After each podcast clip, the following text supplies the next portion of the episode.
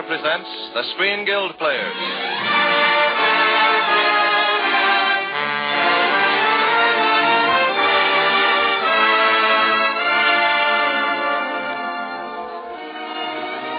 The Screen Guild play tonight The Juggler of Our Lady. the starring players This is Ronald Colman. And this is Nelson Eddy.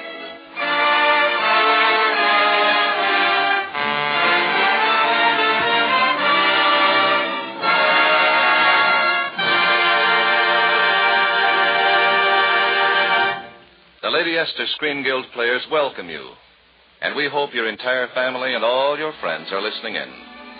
For tonight is the long awaited night in our show, the night when we present once again our beautiful and well loved Christmas story, The Juggler of Our Lady, starring Nelson Eddy and Ronald Colman.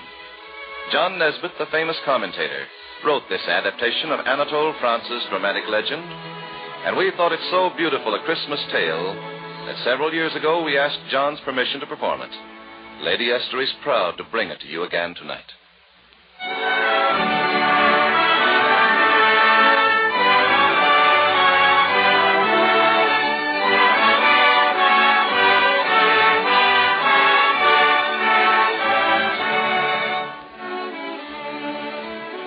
And now, Ronald Colman is here to bring you the story of the juggler of Our Lady, and a Nelson Eddy to play and sing the role of the kindly monk who befriends the poor juggler. The special musical score will be played by Wilbur Hatch's Augmented Orchestra. Ladies and gentlemen, the juggler of Our Lady.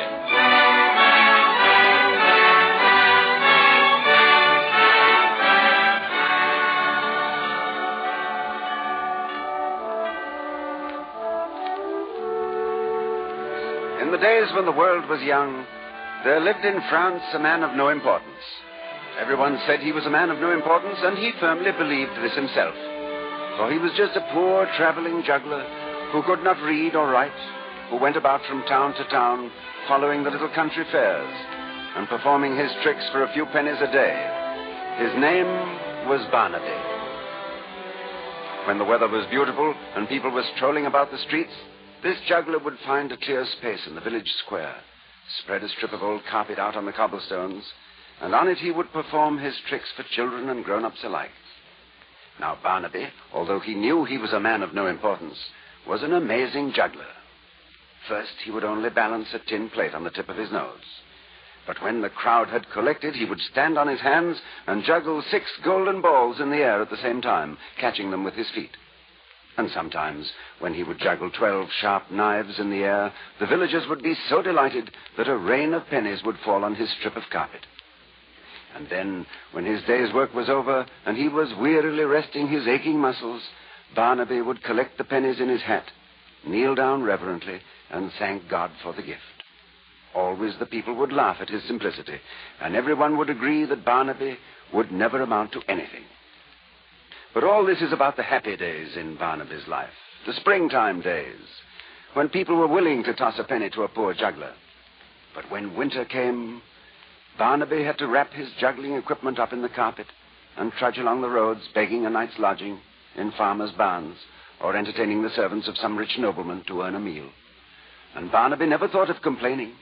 He knew that the winter and the rains were as necessary as the spring sunshine, and he accepted his lot. For how, Barnaby would say to himself as he trudged along, could such an ignorant fellow as myself hope for anything better? Now, one year in France, there was a terrible winter.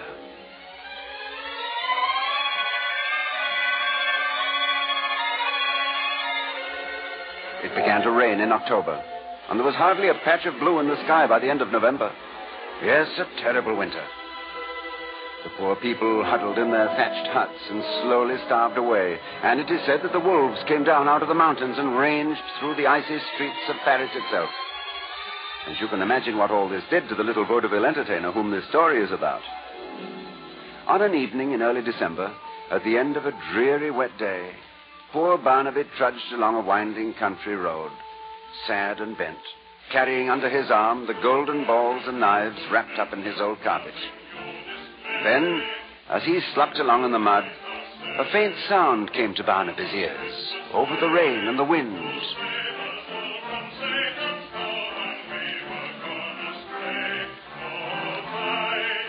Someone was coming up the road, and in spite of the storm, was singing as happily as if it were a day in June. Barnaby stopped and listened, with the rain running down to the tip of his short little nose.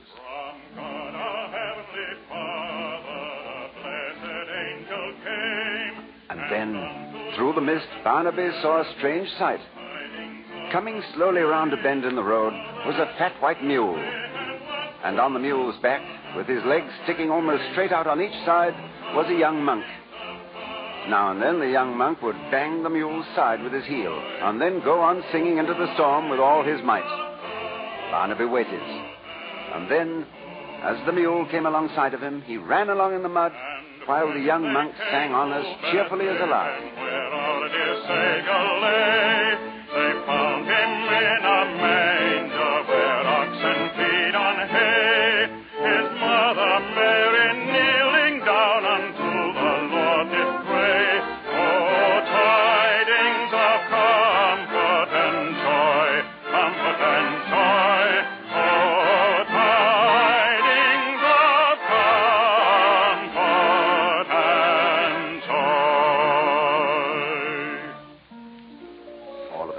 Monk stopped, looked down, and there was Barnaby hopping along near the mule's tail, staring at him. The monk smiled at him and called, It's going to be a cold night, Brother Juggler. and Barnaby said, his teeth chattering, Yes, indeed, sir, very cold indeed. Well, now, how would you like to spend the night at the monastery, hmm? Oh, if I could only earn my lodging. But would they let an ignorant fellow like myself enter such a holy place? Ignorant.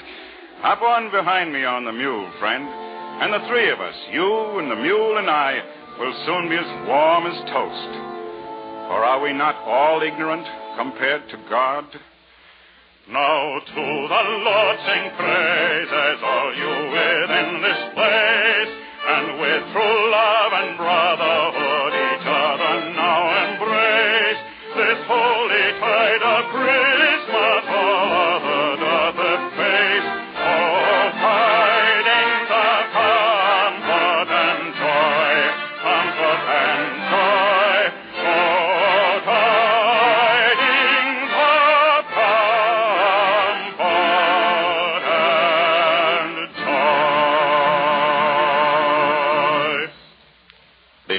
continue the story of the juggler of Our Lady, I'd like to ask you to listen to a brief word from our hostess, Lady Esther.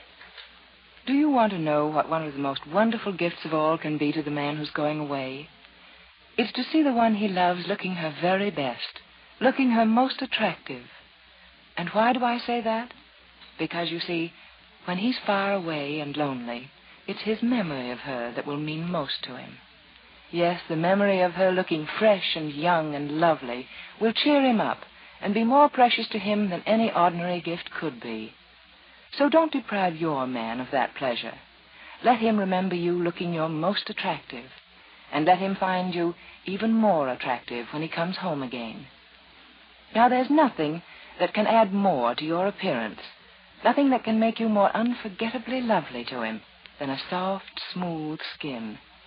But that doesn't mean you have to go out and buy a lot of different kinds of beauty preparations. Today, all you need for fresh, young looking skin is just one cream Lady Esther Four Purpose Face Cream. Now, I don't say that Lady Esther Four Purpose Face Cream is the only cream that will bring you results, but I do say that Lady Esther Face Cream, this one cream by itself, will take care of the four important needs of your skin. And I say that if you use it faithfully every morning and every night, you will soon see a smoother, fresher, more clean looking skin. You see, Lady Esther Four Purpose Face Cream thoroughly cleans your skin. It softens your skin and relieves dryness. It makes your skin look lovelier by helping nature refine the pores. And finally, as though all that weren't enough, it leaves a smooth, flattering base for powder. So if you want to make the memory of you that he carries away with him a very lovely memory, start using Lady Esther Four Purpose face cream.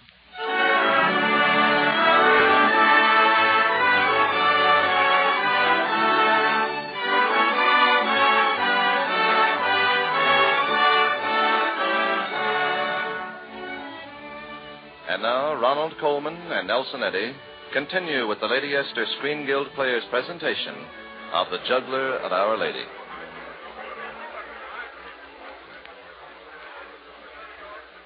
Well, that night Barnaby found himself seated at the great candlelit dining hall of the monastery. Although, of course, he sat at the bottom of the long table, together with the servants and beggars, Barnaby thought he had never seen such a wonderful place in his life. Everybody was laughing and telling old fashioned jokes, and there were enormous steaming pasties standing about everywhere on the table, and huge tankards of creamy, foaming ale, and great pitchers of homemade wine. And, well, Barnaby just sat and ate and drank more than he ever had in his life. And then, to cap it all, his friend the monk, now in a fine dry robe, and just as merry as ever, was standing up to sing for the assembled company. Balthazar's song, which tells the tale of one of the three wise men journeying out of the east to Bethlehem.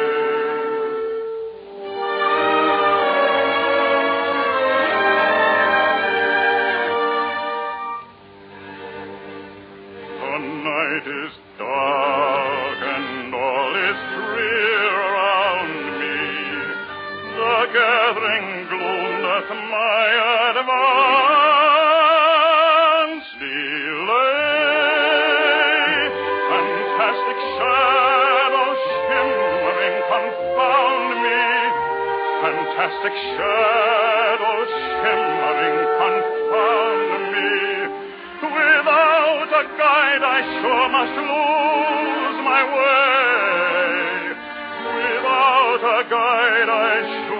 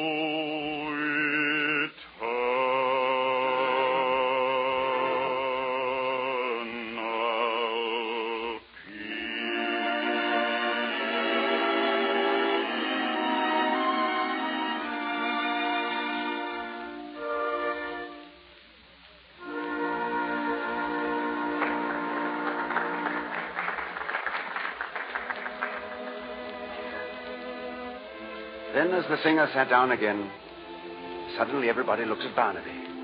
For he had risen, trembling, and was running clear around the table to where the lordly abbot sat at the head. And there Barnaby sank to his knees. Father, grant my prayer. Let me stay in this wonderful place and work for you. I cannot hope to become one of you.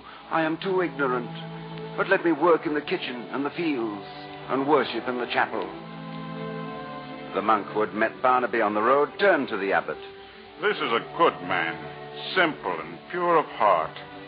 So the abbot nodded. And Barnaby that night put his juggling equipment under the cot in his cell and decided that never again would he go back to his old profession. And in the days that followed, everyone smiled at the eager way he scrubbed the floors and labored through the buildings. And everyone smiled at his simplicity. As for Barnaby, his face beamed with happiness from morning until night. Until. until two weeks before Christmas. Then Barnaby's joy suddenly turned to misery. For around him, he saw every man preparing a wonderful gift to place in the chapel on Christmas. The leader of the monks had written a scholarly book in Latin, which he was going to dedicate to God on Christmas Day. And there was Brother Maurice, who had the art of illuminating copies of the Bible. With gold and silver and rare enamels, he would place exquisite miniature paintings on the corner of each page. And Brother Marbode was completing a marvelous statue of Christ. This fine artist spent all his days in carving images in stone, so that his beard, his eyebrows, and hair were always white with stone dust. And this Christmas he was completing one of his most inspiring works. Then there was Brother Ambrose, who wrote music and who had completed scoring a great mass to be played on the organ during Christmas services. And Brother Joseph, who had trained the choir for weeks in an arrangement of chorales. All around, those educated, trained artists followed their work, each one of them readying a beautiful gift to dedicate to God on Christmas Day. But what about Barnaby? He could do nothing. I am but a rough man, unskilled in the arts, and I can write no book, offer no painting, or statue, or poem. Alas, I have no talent. I have no gift worthy of the day. So Barnaby sank deep into sadness and despair. At night he could no longer sleep, but tossed on his mattress and stared at the ceiling overhead. At last, Christmas Day came, and the chapel was resplendent with the gifts of the brothers. The giant organ rang with the new music, the choir sang the chorales, the candles glittered around the great new statue. But Barnaby wasn't there. He was in his tiny cubicle, praying forgiveness for having no gift to offer. Then a strange thing happened. On the evening of Christmas Day, when the chapel should have been deserted, one of the monks came running, white faced and panting with exertion, into the private office of the abbot. He threw open the door without knocking, seized the abbot by the arms. Father, a frightful thing is happening. The most terrible sacrilege ever to take place is going on right in our own chapel. Come. Together, the two portly men ran down the corridors, burst through a door, and came out on the balcony at the rear of the chapel. The monk pointed down toward the altar. The abbot looked, turned ashen in color. He is mad! For down below, in front of the altar, was Barnaby. He had spread out his strip of carpet, and kneeling reverently upon it, was actually juggling in the air twelve golden balls. He was giving his old performance, and giving it beautifully his bright knives, the shining balls, the tin plate balanced on the tip of his nose. And on his face was a look of adoration and joy. We must seize him at once, cried the abbot, and turned for the door. But at that moment, a light filled the church, a brilliant beam of light coming directly from the altar, and both the monks sank to their knees for as Barnaby knelt exhausted on his carpet, they saw the statue of the Virgin Mary move. She came down from her pedestal, and coming to where Barnaby knelt, she took the blue hem of her robe and touched it to his forehead, gently drying the perspiration that glistened there. Then the light dimmed. And up in the choir balcony, the monks were joined by the brother who had befriended Barnaby. His eyes were moist with joy as he perceived the miracle below. He turned and spoke to the abbot. God has accepted the only gift he had to make. And the abbot slowly nodded. Blessed are the simple in heart, for they shall see God.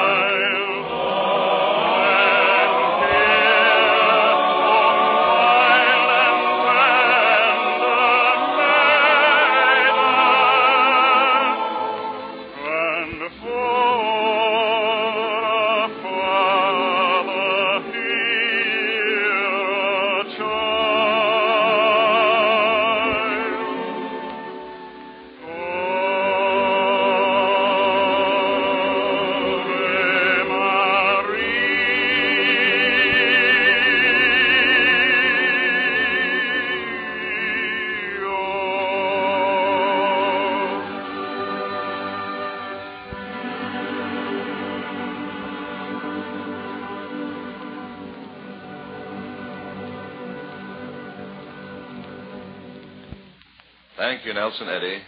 That was magnificent. We planned a program of laughs and chuckles for you next Monday night. It was one of our most successful stage plays and also a most entertaining picture, The Male Animal. Our stars will be Olivia de Havilland, Joel McCrea, and Jack Carson. Ronald Colman can now be seen in the Metro Goldwyn Mayer picture Random Harvest. Nelson Eddy appeared tonight through the courtesy of the makers of Old Gold cigarettes. And thank you, ladies and gentlemen, to Wilbur Hatch, John Nesbitt for their splendid contributions to this Christmas program. And now, as a sort of surprise holiday gift, Nelson Eddy returns to bring us a wonderful song which he has sung on our Christmas program for the past several years. A song which we have come to regard as a great Yuletide tradition. Ladies and gentlemen, Nelson Eddy, the choir, and the orchestra in the Lord's Prayer.